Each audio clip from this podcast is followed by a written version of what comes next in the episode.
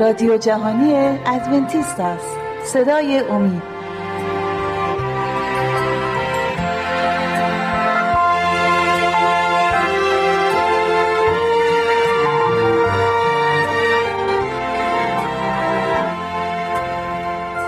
درود صمیمانه و گرامی به عزیزان شنونده و بیننده این برنامه صدای امید.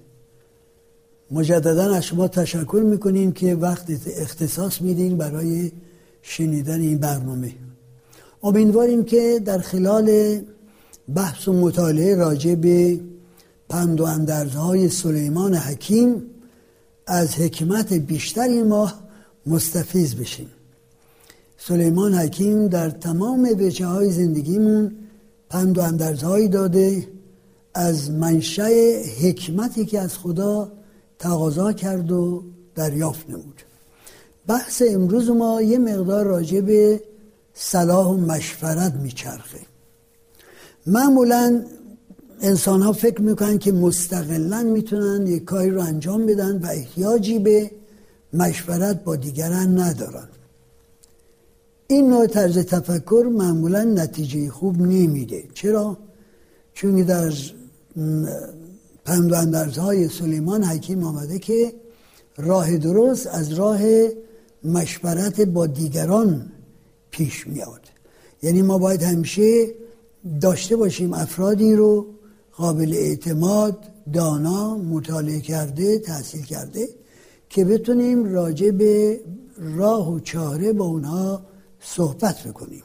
از راه این مشورت هاست که ما می‌تونیم به لب مطلب از نقطه نظر اینکه کدوم راه باید صحیح باشه برسیم. در باب یازدهم کتابش سلیمان حکیم در آیه چهاردهم می‌گوید که جایی که تدبیر نیست مردم میافتند. اما سلامتی از کسرت مشیران است. مشیران منظور کسانی که می‌تونن به ما با ما مشورت کنن می‌تونن داخل شور بشن. علت این که ما نمی‌تونیم صد درصد روی طرز تفکر خودمون و قضاوت خودمون متکی باشیم و باید حتما با افرادی که زی صلاح هستند و مطالعاتی دارند در اون زمینه مخصوصا که ما طالب دانش و معرفت بیشتر هستیم مشورت بکنیم دلیلش اینه که می‌تونیم از راه این مشورت ها به راه صحیح هدایت بشیم. در کسرت مشورت دانایی هست و حکمت. در یک جای دیگه ایشون در باب دوازدهم آیه 15 می‌گوید راه احمق در نظر خودش راست است. اما هر که نصیحت را بشنود حکیم است. راه احمق در نظر خودش راست است. البته ما نظر به ارز کنیم که توهین کسی نداریم. منظورش اینجا سلیمان حکیم از کلمه احمق کسانی است که فکر می‌کنن خودشون علامه دهر هستند و می‌تونن با اتکاب معلومات خودشون اندوخته های تجربی خودشون همه تصمیم های زندگیشون رو بگیرن. ولی این خلاف ارز کنم که منطق صحیحه. ما باید در هر موردی اختلاف عقاید رو در نظر بگیریم و از منابع مختلف عقایدی بخواهیم مثل اینه که پدری از تشخیصی که یک طبیب راجع به یه بیماری فرزندش داده راضی نیست و برای اینکه مطمئن باشه این تشخیص درسته با یکی دو طبیب دیگه هم تماس می‌گیره و نظریه اونها رو هم می‌خواد. تن به آزمایش هایی که اونها پیشنهاد می‌کنن میره تا اینکه بالاخره از نظریه سه چهار تا طبیب به جواب درست در تشخیص بیماری و راه حل معالجه آن برسه. من اینو خودم شخصا در زندگیم زیاد دیدم. یعنی مراجعه کردم دیدم یک طبیب یه شکل به من پیشنهاد می‌کنه طبیب دیگه شکل دیگه. برای مثال این شست من ایجاد ناراحتی و درد می‌کرد. به یک طبیب استخوان مراجعه کردم. ایشون گفت که باید این شست شما رو ما فروزه کنیم در جای خودش بدون حرکتش کنیم و شما فقط می‌تونید از بند پایین تر از شست استفاده کنید گفتم ای بابا ما تمام زندگیمون به دست راستمون احتیاج به کمک شست داریم برای گرفتن شیعی نگه داشتن شیعی حتی اگر در جای زندگیمون در خطره باید از یه تنابی آویزون بشیم ما به این شست احتیاج داریم. چطور من اجازه بدم این شستم رو در جای خودش ارز کنم که فروزه کنن فریز بشه به اصطلاح. بی حرکت بشه. کانادا رفتیم کانادا رفتیم مراجعه کردم اونجا به یه پزشک دیگه ای. گفت که هیچ اشکالی نداره. شما باید تمرینات بیشتری با این شستتون انجام بدید و این مشکل حل میشه. و اتفاقا حلم شد. نه فقط شست من بلکه در مورد شونه های من دردهای من داشتم. باز به همون ترتیب با حرکت و با ورزش اون دردها هم از بین رفت. بنابراین در مورد بیماری ها نظر من اینه که حتما باید حداقل با یک پزشک دیگری یا پزشک های دیگری یک مشاوره هایی بشه کنسالتاسیونی بشه به قول دوستانی که به زبان خارجی دلشون می‌خواد استفاده کنن بعضی کلمات رو که ببینیم چه نتیجه میده. اگر نتایج متضاده بنابراین باید تحقیق بیشتری در این مورد بشه مخصوصا در مواردی که مسئله بیماری در بین هست و مسئله معالجه یک بیماری در بین هست. مشاوره بسیار نتیجه خوب میده. در باب پونزدهم آیه 22 آقای سلیمان به ما این چنین نصیحت میده. از عدم مشورت تدبیرها باطل می شود اما از کسرت مشورت از کسرت مشورت دهندگان برقرار میماند. از کسرت مشورت دهندگان. هرچه تعداد مشورت دهنده بیشتر باشه امکان اینکه ما به نتیجه صحیحتری برسیم و کار را روی یک ملاک درستری انجام بدیم بیشتر خواهد بود. باز در همین زمینه در باب 19 و آیه 20 و 21 میفرماید فکرهای بسیار در دل انسان است اما آنچه ثابت ماند مشورت خداوند است. اینجا یه نکته جالبی رو به میان می‌کشه در این که ما در مرحله اول و بهتر از همه باید با خود خدا مشورت کنیم. خود خدا رو هم ما می‌تونیم از کلامش باش تماس بگیریم. در هر زمینه کتب مقدس به ما اطلاعات زیادی میدن و با در تماس گرفتن کلام خدا با دعا و مطالعه کلام ما می‌تونیم به نتایج صحیح در بعضی موارد برسیم. پس در وهله اول مشورت با خدا باید جای اول کار ما رو بگیره. آنگاه می‌تونیم به افراد دیگه مراجعه کنیم. هرگز انجام یک کاری رو به شانس یا تصادف نباید موکول کرد. تصادف و یا شانس یا فرض کنیم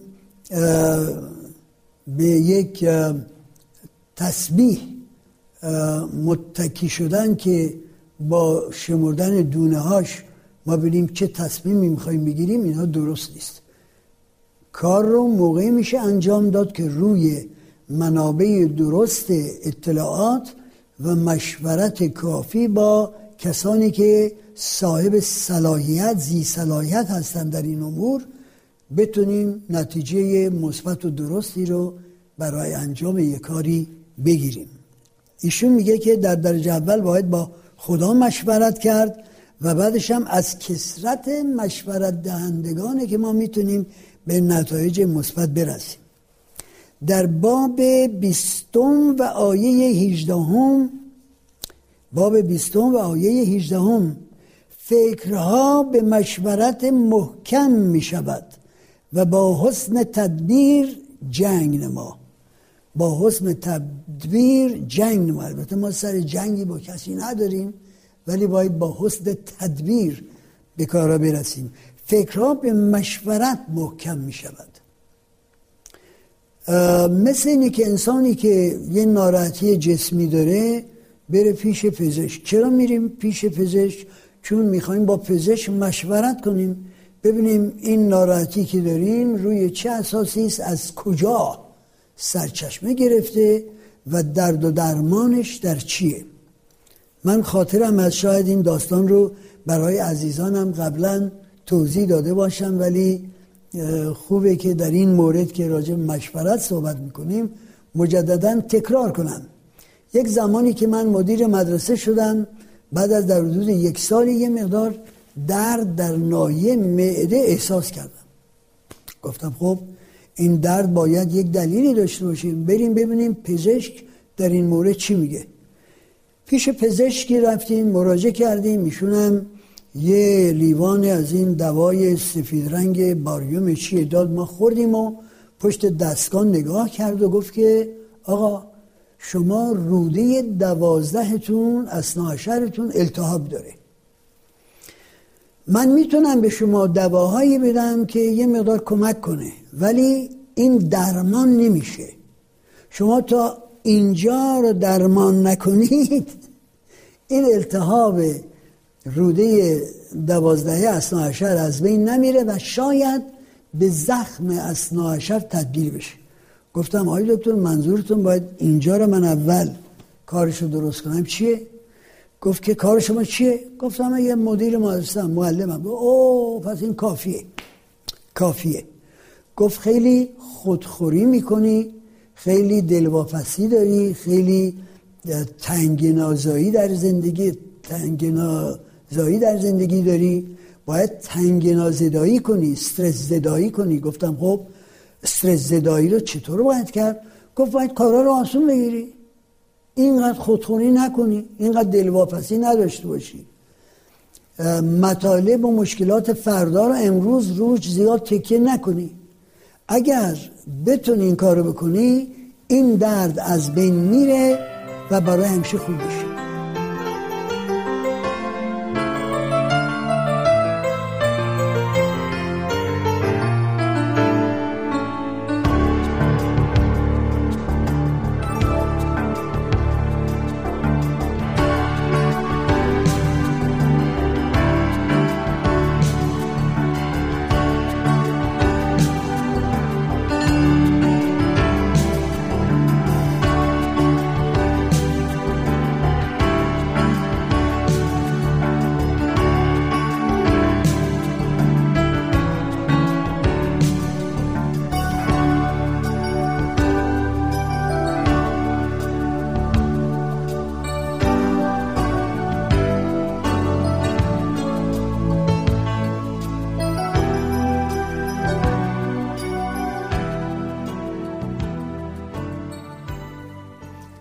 خب دوستان عزیز ما یه داستانی براتون تعریف می‌کردیم و به توضیح کاملش نرسیدیم. بنابراین اجازه می‌خوام که این رو ادامه بدم. عرض کردم که التهاب اصناعشر داشتم به دکتر مراجعه کردم. گفت که باید اول اینجا رو سر و سامان بدی تا اینجا درست بشه. پرسیدم منظور دکتر چی بود؟ پرسیدم ازش. گفت که می‌دونی چیه؟ کار تو گفتی؟ مدیر مدرسه هستی. دلواپسی هایی داری ناراحتی هایی داری استرس زیاد داری تنگنازایی داری در کارت. باید ببینی چطور می‌توانی این تنگناها رو یا استرس ها رو از بین ببری زیاد خودخوری نکنی تا اینجا هم درست بشه. گفت این اثر مستقیم ناراحتی های فکریست دلواپسی های فکریست استراب فکریست که روده اصناعشری شما به التهاب گرفتار شده. بنابراین باید زندگی رو آسان بگیرید. ما خونه رفتیم گفتیم خب چطور باید زندگی رو آسان بگیریم؟ یادم هست که هرگاه مادری تلفن می‌کرد می‌گفت که خب آقا اتوبوس سراغ بچه من نیومده. چیکار باید بکنیم؟ من و داداشم که با من همکار بود در مدرسه سوار ماشینامون می‌شدیم راه میفتیم می‌رفتیم شهر که از این مسیری که اتوبوس بنا بود شاگردار رو جمع کنه بیاره مدرسه جمع کنیم بچه ها رو بیاریم مدرسه. خب راه حلی بود در هر صورت. ولی این ناراحتی جمع کردن و آوردن و ناراحتی این که اتوبوس نیامده و چرا نیامده و این حرفا اثر خودش رو روی سلامتی فکری و ارز کنم که عاطفی و احساسی انسان داره. از اون به بعد هر با مادری پدری تلفن کرد گفت که آقا اتوبوس امروز نیومده. جواب می‌دادم خب قربان شما هرگز ماشینتون تو خیابون پنچری نداشته. اگر پنچری داشته شما بالاخره پنچر لاستیک عوض کردید چرخ عوض کردید پنچری درست کردید راه افتادید. شما اگر بچهتون امروز مدرسه نیومده فردا بذار از معلم بپرسه راجع به ترس درس. معلم البته که یه توضیحاتی به میده. یه مقدار هم از همکلاسیاش می‌پرسه. پس درس امروز از دست میده؟ نه خانم درس امروز از دست نمیده. یک دانش آموزم با غیبت یک روزه از مدرسه رد یا موفق نمیشه. شما اجازه بدین بچهتون استراحت کنه امروز یا خودتون بچهتون بیارین مدرسه. بعد فردا مسئولین امر بچه شما رو در این مورد کمک هایی خواهند کرد. این نوع استرس هایی بود ناراحتی هایی بود استراب هایی بود که ما به عنوان مدیر مدرسه داشتیم. وقتی تونستم اینها رو به کنار بذارم وقتی تونستم اجازه ندم اینطور ناراحتی های امور مدرسه رتق و فتق امور مدرسه منو ناراحت بکنه این درد فلنگش رو بس ناپدید شد. الان هشتاد سال از عمر من میگذره. هنوزم منتظرم ببینم این درد سراغ من میاد یا نمیاد. بنابراین ببینید دوستان عزیز عزیزان من یک مقدار موقعیت های زندگی مسائل مختلفی که در زندگی ما باش روبرو اگر اجازه بدیم برامون ایجاد مشکلات روانی بکنه استرس ایجاد بکنه استراب ایجاد بکنه این استراب به ناچار روی بدن ما تاثیر می‌ذاره. بنابراین باید سعی کنیم زندگی رو راحت بگیریم آرام بگیریم. کار رو عاقلانه انجام بدیم و بگذاریم که نتیجه هرچی می‌خواد باشه بشه. کار رو وقت که ما از روی وجدان درست و تصمیم درست انجام میدیم هیچ نگرانی برای نتیجه نخواهیم داشت و اگر نتیجه نادرست بود می‌تونیم باز اون نتیجه رو ما جبران بکنیم.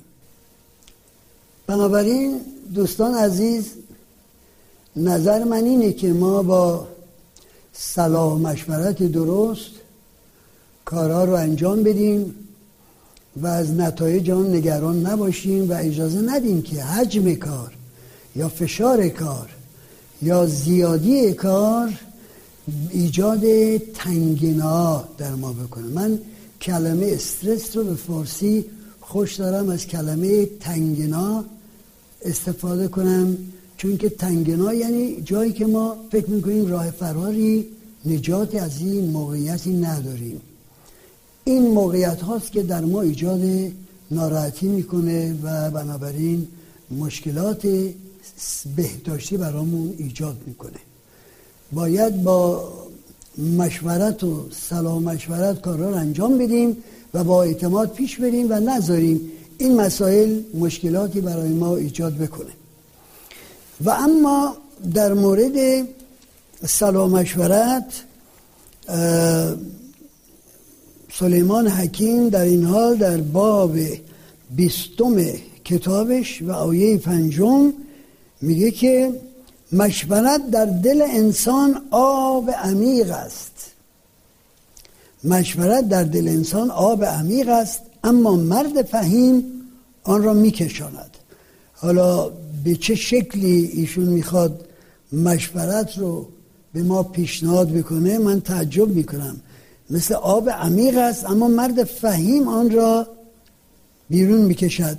ظاهرا در اون موقع که اکثر مردم متکی به گرفتن آب از چاه بودن و با گرفتن آب از چاه شما باید دلو یا سطل مربوط رو داشته باشید.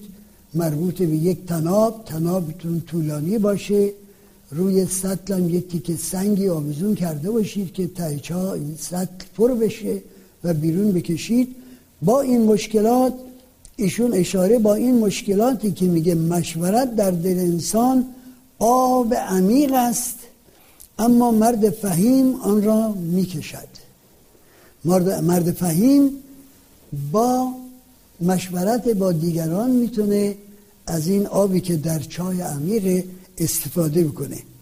بریم سراغ باب 24 این کتاب در باب 24 و آیه ششم زیرا که با حسن تدبیر باید جنگ بکنی و از کسرت مشورت دهندگان نصرت است.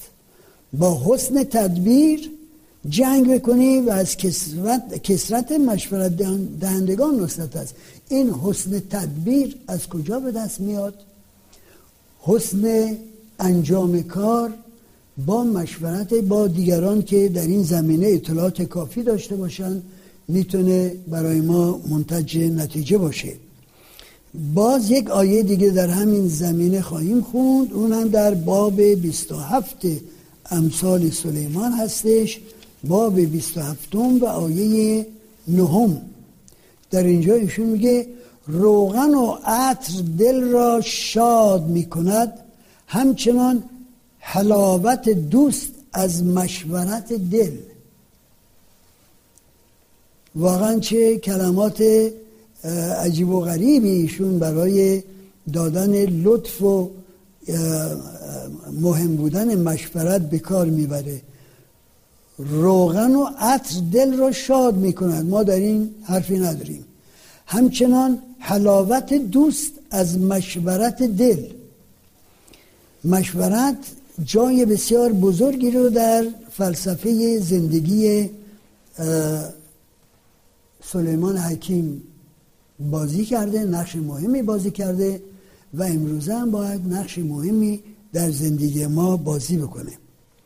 نظر من اینه که ما در این مشورت ها باید اولا در درجه اول با خود خدا مشورت بکنیم توسط کلامش توسط مناجات و دعا و در درجه دوم از کسانی که در این زمینه تجربیاتی دارن معلوماتی دارن استفاده بکنیم تا راه را از چاه درست تشخیص بدیم.